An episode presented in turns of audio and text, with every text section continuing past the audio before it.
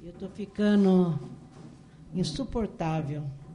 Eu não estou conseguindo mais é, pregar o, o texto fora do contexto. Então eu começo a grudar tudo quanto é capítulo e a coisa vai ficando grande.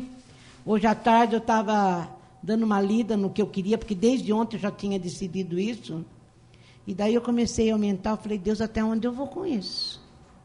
Então, que Deus nos dê graça e misericórdia.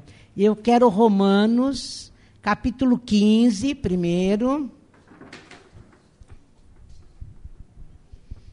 13, 14.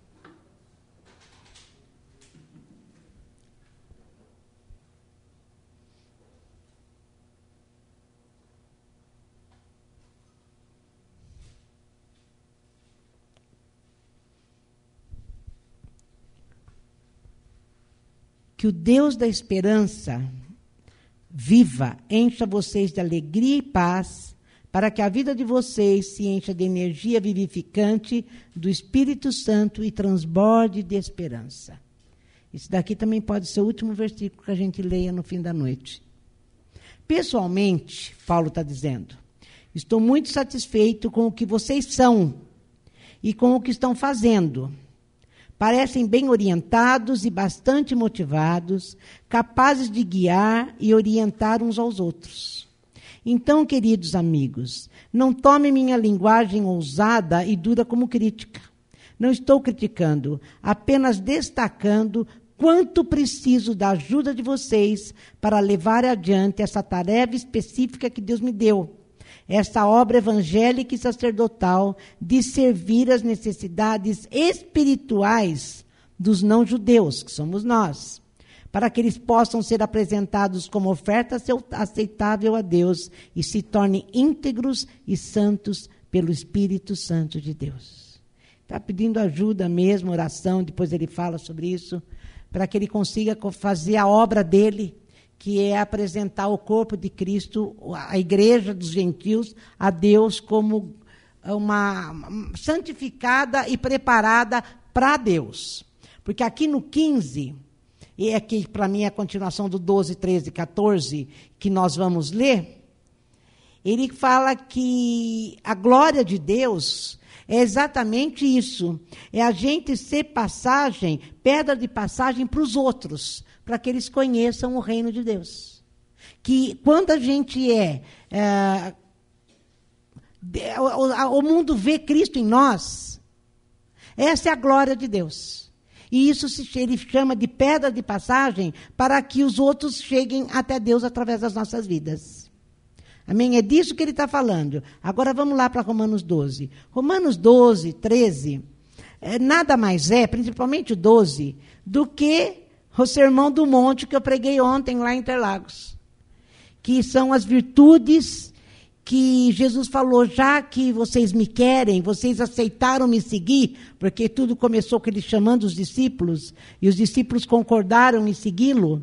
E falou: Bom, já que vocês querem me seguir, então agora eu vou ensinar vocês a viver de um outro jeito, que não é o jeito que vocês estão vivendo e começa a ensiná-los como devem viver. Foi isso que eu preguei lá ontem. E Paulo fala a mesma coisa de uma outra forma. Olha, já que vocês querem, já que vocês optaram pelo reino de Deus, então eu vou, eu quero que vocês aprendam como se vive dentro do reino de Deus. Mas ele começa, deixa eu pegar outra tradução que é linda, é melhor do que essa.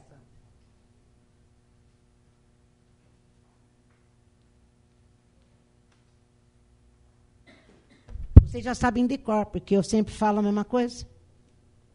Rogo-vos, pois, irmãos, pelas misericórdias de Deus, que apresenteis o vosso corpo por sacrifício vivo, santo e agradável a Deus, que é o vosso culto racional.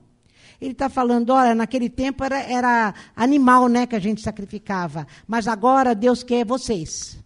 Sejam vocês. E não vos conformeis com esse século, mas transformai-vos pela renovação da vossa mente, para que experimenteis qual seja o quê? A boa, a agradável e perfeita vontade de Deus. Então, se a gente quer viver a boa, perfeita e agradável vontade de vontade de Deus, ele fala: apresenta o seu corpo como sacrifício vivo. Oferece para o Senhor você, ao invés de trazer aquilo que a religião traz. Oferece o teu coração, que é isso que ele quer. E quando você faz isso, você vai conhecer qual é a boa, perfeita vontade de Deus. E aqui na, na mensagem ele fala assim: portanto, por quê? Porque eu amo Jesus, a gente não falei, eles optaram porque eu amo Jesus, nós queremos viver a vontade de Deus, né? Então eu vou escolher essa nova vida. Portanto, com a ajuda de Deus, quero que vocês façam o seguinte: entreguem a vida cotidiana. Dormir, comer, trabalhar, passear a Deus como se fosse uma oferta. É a vida toda. Receber o que Deus fez por vocês é o melhor que podem fazer por eles não se ajustem demais à sua cultura, a ponto de não poderem pensar mais. É a renovação da sua mente. Em vez disso, concentre a atenção em Deus. Vocês serão mudados de dentro para fora. Descubram o que Ele quer de vocês, tratem de atendê-lo, diferentemente da cultura dominante que sempre os arrasta para baixo ao nível da imaturidade. Deus extrai o melhor de vocês e desenvolve em vocês uma verdadeira maturidade. Na outra tradução, tem um título que fala agora as virtudes daqueles que seguem o Senhor.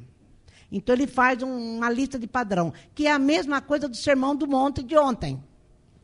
Ao escrever para vo vocês, sinto profunda gratidão por tudo que Deus me deu, especialmente pela responsabilidade que eu tenho por vocês vivendo assim como cada um de vocês, em pura graça, e é importante que não tenham um conceito errado de vocês mesmos, achando que tem alguma bondade para apresentar Deus. Não é Deus que concede tudo, quem concede tudo a vocês. Não, é Deus quem concede tudo a vocês. O único modo de nos entendermos é pelo que Deus é e pelo que Ele faz por nós, não pelo que somos e fazemos por Ele.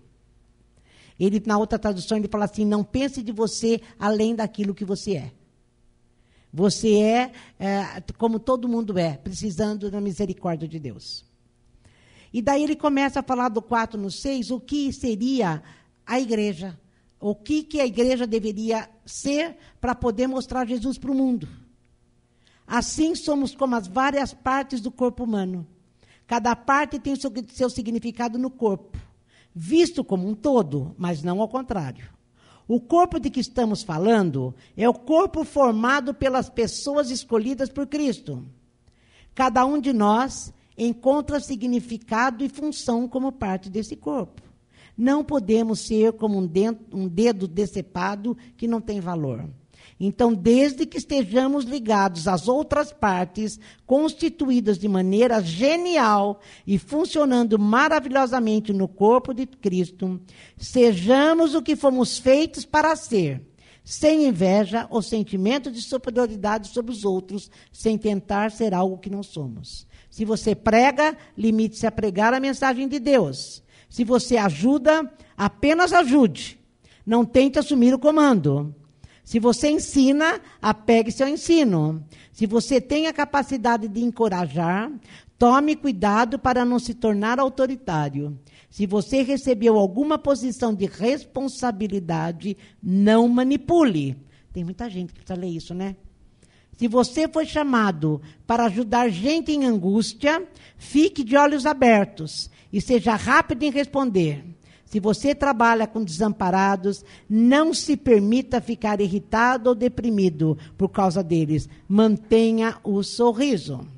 Ele está falando: olha, vamos fazer de uma tal maneira, vamos presidir, para que todos trabalhem juntos, um fazendo o que foi chamado para fazer. Para quê? Para que Cristo apareça. A igreja existe para quê? Para sinalizar a Cristo. Assim como Cristo veio para sinalizar a Deus.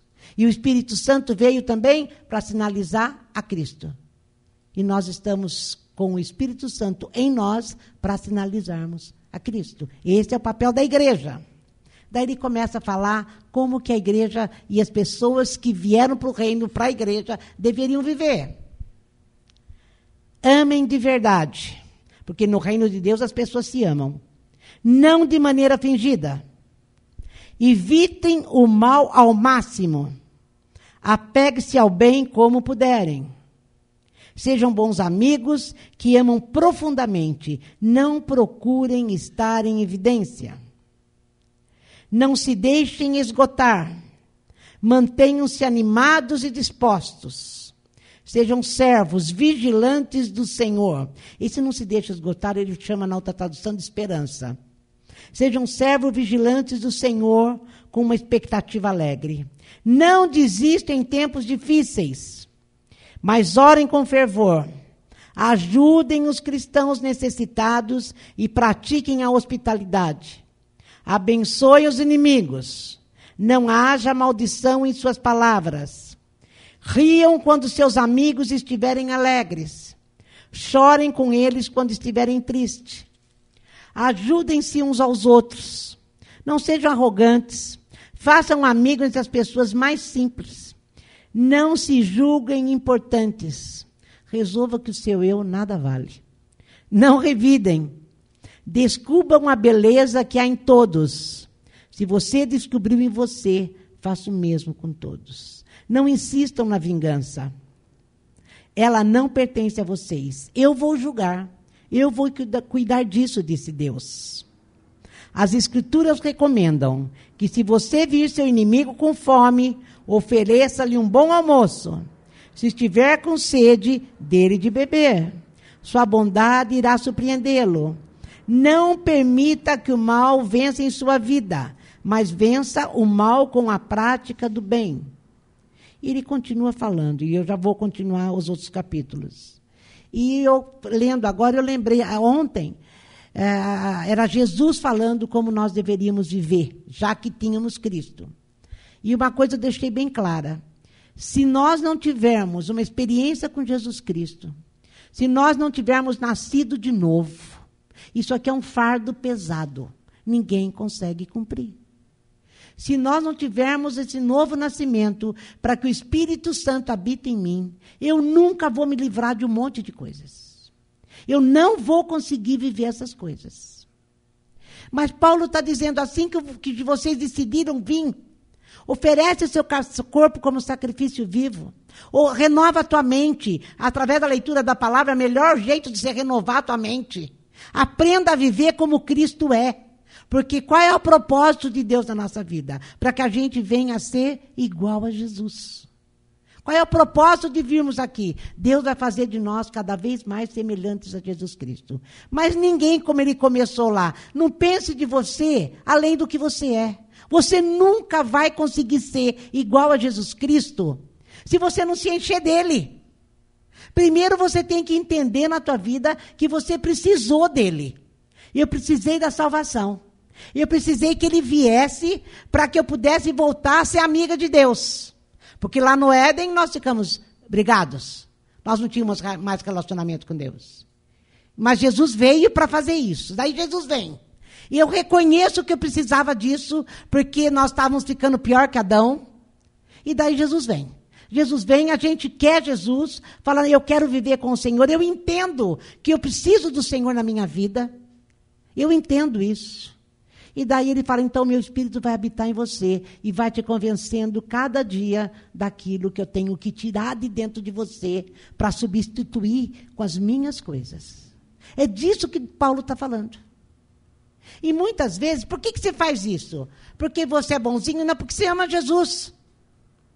Se você entendeu o que Jesus veio fazer, você ama Jesus. E se você ama, você se oferece. E se você se oferece, você se deixa trabalhar. E cada vez mais nós estamos chegando à imagem dele. Eu acho que às vezes tem, tem épocas que tem algumas coisas na minha vida que parece que é redundante e eu falo, Senhor, parece que eu nunca venço. Mas o que ele espera de nós é exatamente isso: um coração arrependido. Reconhecimento para se arrepender. Eu reconheço que sou. E daí eu me arrependo. E quando eu me arrependo, ele vem e trata com a gente. Esse é o processo na vida de todo cristão. Ele, de Deus não é mágico, nem, nem Jesus Cristo é mágico. Não é assim de uma hora para outra. Seria melhor se fosse mais fácil, né? Mas não. Tem que ser sacrifício todos os dias. Senhor, eu, eu me ofereço. Eu me ofereço para que o Senhor continue trabalhando em mim. Eu tenho que viver tudo isso aqui, ó, que eu li. Mas não acabou aqui, olha, continua. Ele está falando que eu tenho que amar o inimigo, eu não posso perder a esperança, eu tenho que amar de verdade, eu tenho que ajudar ao outro, eu vim para servir, não para ser servido. Faça tudo à custa do seu próprio sacrifício, ele está falando. E ele continua no 13. Sejam bons cristãos. Todos os governos estão abaixo de Deus. Se há, paz, se há paz e ordem, é, e ordem, é ordem de Deus. Então vivam de modo responsável como cidadãos.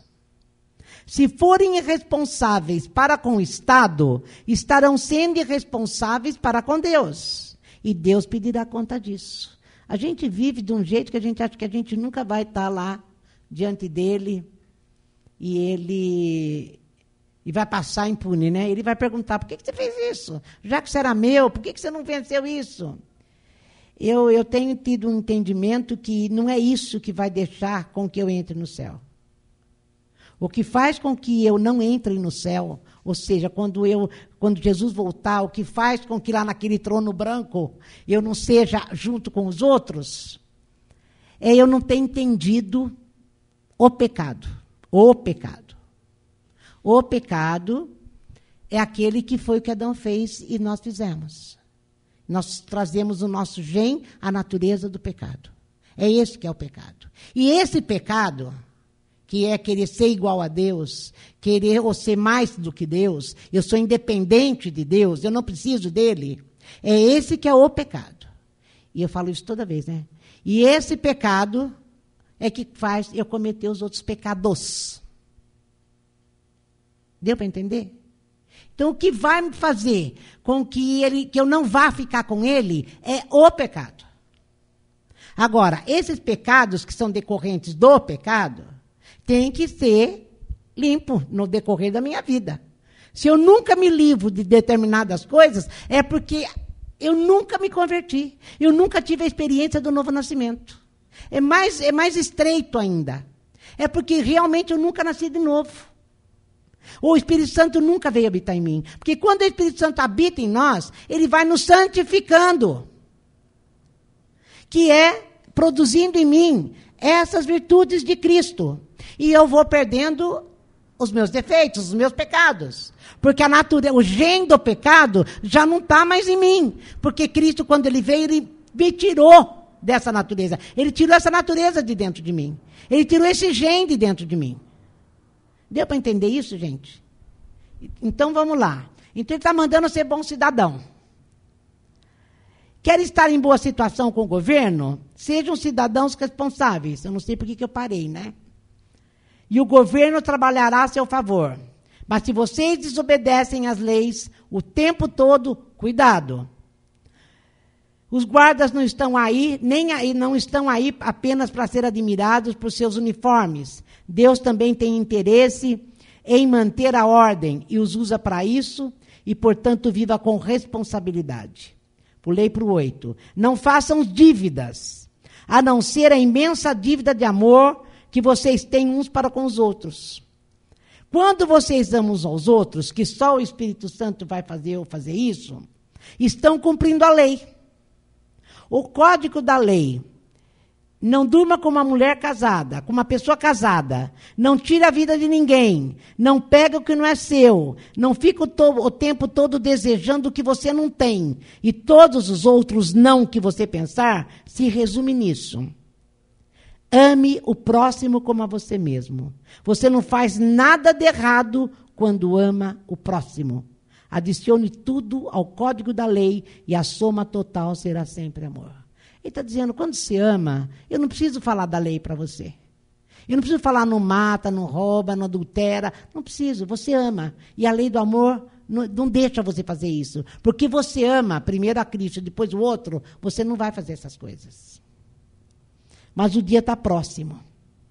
Mas cuidem para não serem absorvidos pelas obrigações diárias, a ponto de perderem tempo e se distraírem de Deus. A noite está quase acabando, o dia vai raiar. Estejam atentos ao que Deus está fazendo. Ele está dando os últimos retoques na obra da salvação que começou quando cremos. Não podemos desperdiçar as precisas horas das horas do dia em futilidades, preguiça, distração, brigas e disputas. Saiam da cama e vistam-se não desperdicem o tempo e nem se demorem esperando até o último minuto. Revistam-se de Cristo e estejam preparados. Ele fala, gente, tudo o resto é temporário. A casa vai passar, o emprego vai passar, o casamento vai passar, tudo vai passar. A única coisa que não passa é Jesus. E ele está chegando, ele está falando. O dia se aproxima. Portanto, preparem-se, ou seja, se encham do Espírito Santo e ficam como aquelas cinco virgens. Lembra das dez virgens? Teve cinco que ficou o tempo todo esperando o noivo voltar. E o noivo voltou. Quando o noivo voltou, elas estavam prontas, elas estavam preparadas, elas estavam vigiando, elas estavam atentas, o tempo todo atentas. O meu noivo vai voltar. É, dessa, é isso que Paulo está falando. Viva dessa maneira sabendo que ele vai voltar. Não que eu não posso fazer todas as outras coisas, posso. Posso ter, posso fazer, pode. Mas o que tem que arder, o que tem que ficar sempre firme é isso. É eu me preparar todo dia para que ele volte. Porque ele está voltando. Não se distraia. Daí ele começa no 14. Continua. Eu falei que eu, agora não dá mais para separar, né? Eu comecei a grudar tudo. Recebam de braços abertos os irmãos que não veem as coisas como vocês. Não atropelem toda vez que eles fizerem ou falarem algo com o qual vocês não concordam. Mesmo quando parecer que eles são fortes nas opiniões, mas fracos na fé, tratam-nos com gentileza. O 15 agora, o 14, 22. Cultivem o relacionamento com Deus, mas não o imponham aos outros. Vocês serão felizes se o seu comportamento e a sua fé forem coerentes. Mas se não estão seguros, se percebem que não estão agindo de modo incoerente com o que creem, às vezes tentando impor sua opinião ou apenas agradar, vocês estão errados. Se o seu modo de viver, guarda isso, se seu modo de viver não condiz com o que vocês creem, então está tudo errado. É isso que eu acho que a gente deve gravar. Paulo está fazendo um convite para nós, como Jesus fez para os discípulos. Vocês querem me seguir? Eu tenho um outro jeito de viver vocês perderam a humanidade, mas eu quero. Vocês ficaram desumanos, perderam a humanidade, mas vem para mim que eu vou torná-los cada vez mais humanos. É a mesma coisa que Paulo está oferecendo. Tem um outro jeito de viver, uma nova vida diante de nós, com outros valores, já que a gente diz que crê. Que crê no quê? Naquilo que eu acabei de falar. Se você crê que creu que Cristo, se você precisou de Cristo para poder ter uma nova vida hoje, e tem uma nova vida hoje, você tem que viver de acordo com o que você crê. Falar é muito fácil. É só saber, aprender a falar, vai fazer um curso de, como é que chama? De oratória, aquilo que convence, aquela linguagem que convence todo mundo que B é A e A é B, sabe aquele negócio? Vai fazer que dá certo. Mas Deus está de olho em nós. Já que você disse que precisou de meu filho, reconheceu que meu filho precisava vir para você, onde eu dizia isso. Se, mesmo que você fosse a única pessoa do mundo, você precisaria de Cristo. Eu sempre disse, disse isso para vocês.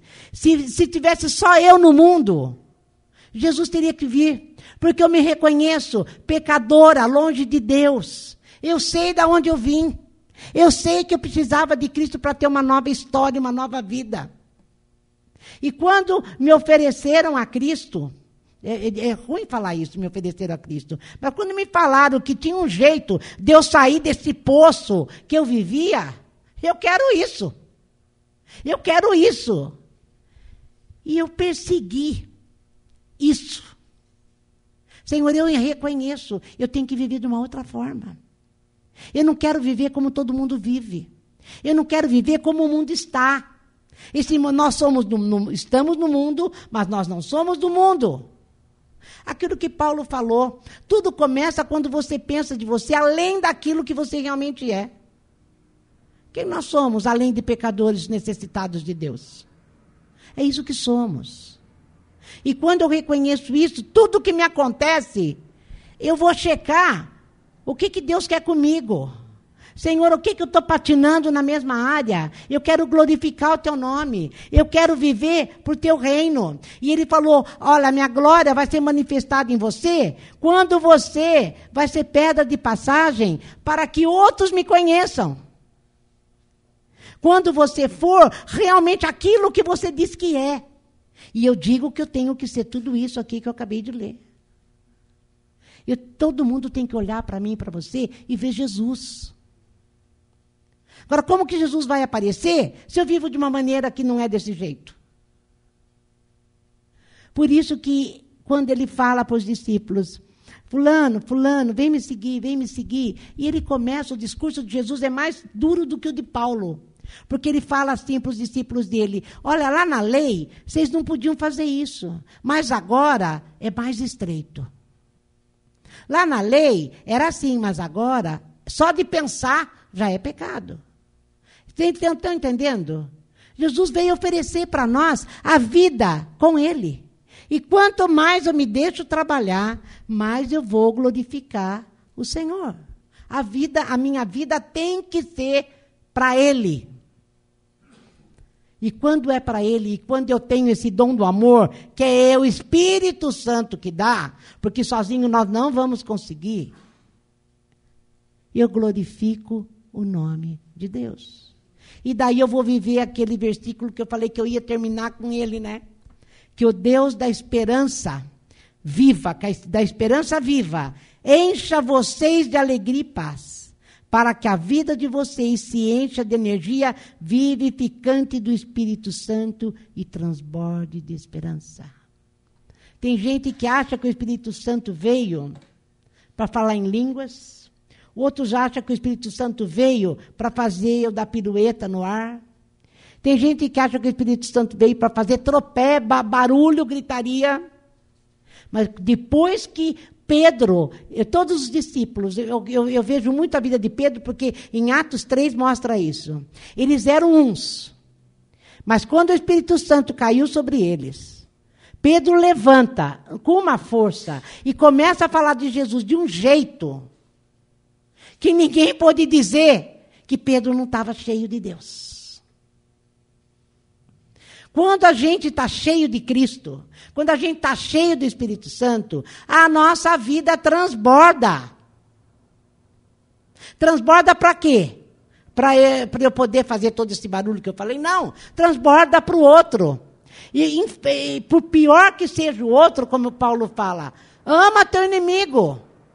Deixa a vida do teu inimigo com Deus. A tua vingança com Deus. Amontoa brasas vivas sobre a cabeça dele com oração.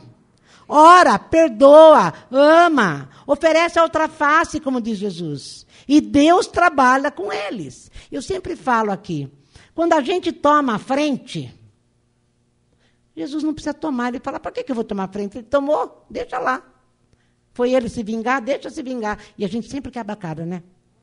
Sempre quebra a cara. Porque nós estamos fazendo aquilo que Jesus não falou que não era para fazer. Fazer na força do braço. Não. É tempo da gente viver exatamente isso. Vai viver, o seu modo de viver não condiz com o que vocês creem, então está errado. O nosso modo de viver tem que estar tá naquilo que eu digo que eu creio. Porque eu creio, eu vou viver desse jeito. Porque eu creio no que foi escrito, eu vou viver desse jeito. E, gente, olha, quando ele fala aqui, quer ver? Abençoe os inimigos. Não haja maldição nas suas palavras. Riam quando seus amigos estiverem alegres. Chorem com ele quando estiverem tristes. Quer dizer, é sempre em relação a quem? Ao outro. Quem está cheio de Deus, vive para o outro. Não vive a vida em si mesmo, fechado na casinha, fechado no quarto, fechado na própria vidinha, achando que está tudo certo. Não. Quem está cheio de Deus desemboca no próximo. Por isso que ele fala da unidade dos irmãos da igreja. Um prega, outro ensina, o outro eh, cuida, o outro chora junto, cada um tem uma função. Mas tem que ter função. E qual é a sua função? Para que, como é que você vive? O que, que você está fazendo da tua vida? O que está saindo da tua boca quando você é contrariado? Porque eu aprendi isso. Você quer ver se a pessoa está cheia de Deus? Contraria ela. Contraria ela e fica olhando. Sai cada coisa de dentro que, pelo amor de Deus. Não é verdade? É isso aqui que ele está falando. Agora, ontem eu li um versículo que eu não lembro qual é, é, a gente acha que o inimigo vai tirar de mim o pior. Mas eu não posso mais ter o pior dentro de mim. O pior já tem que estar resolvido. Porque a gente sempre fala, é uma, é uma não estava na Bíblia, mas era uma, uma frase assim: ah, fulano tira o pior de mim. Mas que pior? Que pior que você tem? Não é mais para ter pior. Já é para você ter melhor. O teu inimigo realmente tem que tirar o melhor de você, ou seja, o teu sacrifício por amor a Cristo vai amá-lo, vai abençoá-lo e vai fazer com que ele seja teu amigo em vez de inimigo. Agora, como, é como ele fala do governo. Você quer ter um bom governo? Seja bom com o governo. Faça a tua parte. Deixa o governo na mão de Deus. Ore pelo governo. Senhor, eu não entendo nada, está tudo errado, não gosto de como é que está acontecendo, mas é teu, porque eu não sei nem o que fazer.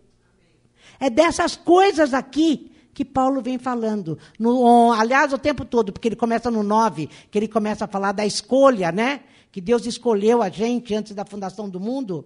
E ele nos escolheu, deixou o judeu de lado para escolher a gente, porque ele tinha esse plano para nós gentios. E daí ele começa a falar: já que vocês foram escolhidos, vivam como escolhidos. Entendam isso. Valorizem isso. Presta atenção nisso, não se distrai do foco. Esse é o foco. É que são tantas ofertas na vida que a gente acaba se distanciando. A gente acaba se distraindo, pensando em um monte de coisas. Mas quando a gente pensa naquilo que eu disse, o que Jesus veio fazer aqui pela minha vida, não estou falando de vocês, eu precisei de Jesus.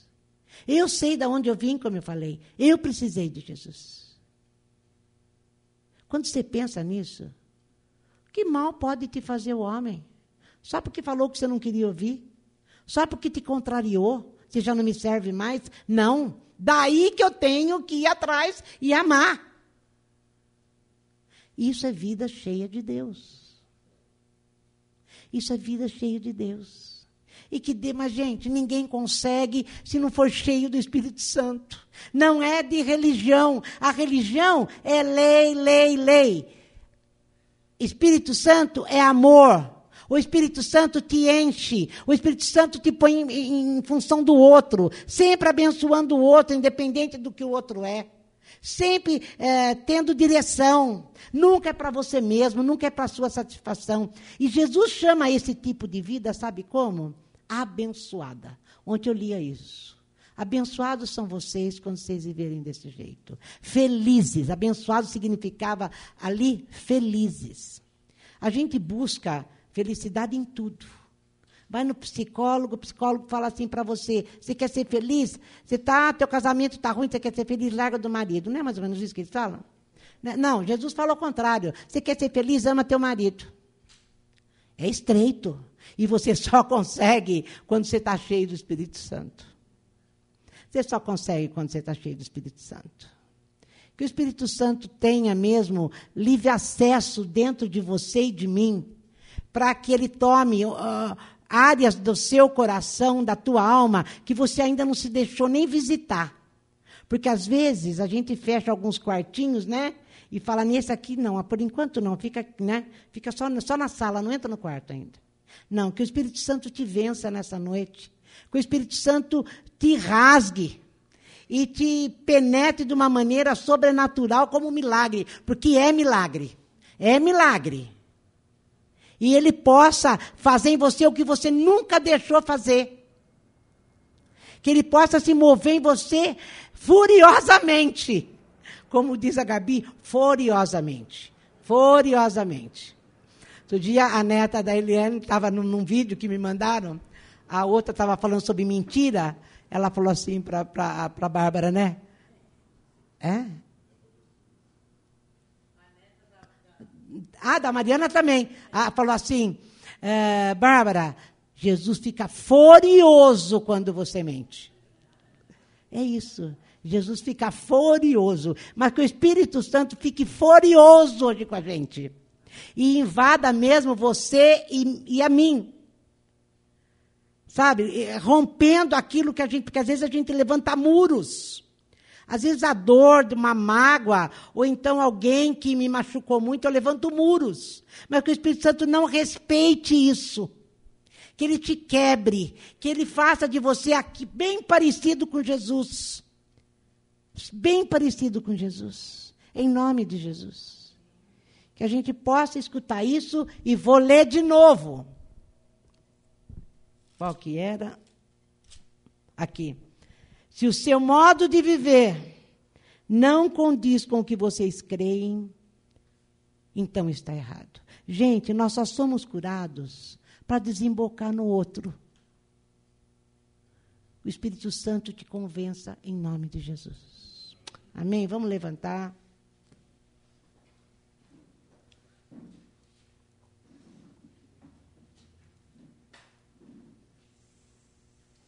A gente fica esperando o outro merecer, né? Você também não merecia quando Cristo te, te, te escolheu? Nenhum de nós merecíamos. E Ele nos amou mesmo assim. Agora eu tiro óculos para enxergar bem quem está aqui. Espírito Santo. Oh Espírito Santo, como precisamos do Senhor. Como precisamos ser cheios. Como precisamos, Senhor, que o Senhor nos molde, que o Senhor nos amasse, como aquele vaso na mão do olheiro. Amassou, quebrou, bateu, molhou, quebrou de novo. Mas, Senhor, nós reconhecemos nessa noite que sem o Senhor nós não vamos continuar vivendo. Porque a vida está nos tragando. A vida está nos machucando a vida está fazendo doer na nossa alma. Mas que o Senhor nos cure nessa noite. E o que depender de nós, nós queremos mostrar o Senhor para o mundo. Nós queremos ser o sal e luz que o Senhor disse para os seus discípulos. Eu quero que vocês sejam sal e luz no meio das trevas. Queremos, Senhor, mas para isso nós precisamos da tua vida em nós. Que o teu espírito é que faz, é que coloca e é o que fortalece, e é o que molda, que é o que fabrica o melhor vaso. É o teu espírito. Espírito Santo, vença todos nós nessa noite. Venhas mesmo fazer o que o Senhor quer que a gente seja, venha fazer isso em nós. Não nos respeite, não respeite as nossas lágrimas, não respeite quando falamos, ai Senhor, deixa para depois. Não, Senhor, não respeita. Faça com que cada um de nós seja uma luz que ilumina não só um quarteirão, mas toda uma cidade. Faz isso. Uma pitada de sal que possa salgar muita coisa, muita gente. Para que conheçam o verdadeiro amor de Deus. A tua palavra diz que daí seremos felizes. Que a nossa alma, a nossa mente, entenda isso. Que a verdadeira felicidade está em ser cada vez mais parecido com Jesus Cristo, que foi esse o propósito que o Senhor nos chamou. Bendito seja o teu nome, Senhor. Que, como o Senhor disse, que o Deus da paz, da esperança, vivifique a vida de cada um no Espírito Santo. Em nome de Jesus. Em nome de Jesus.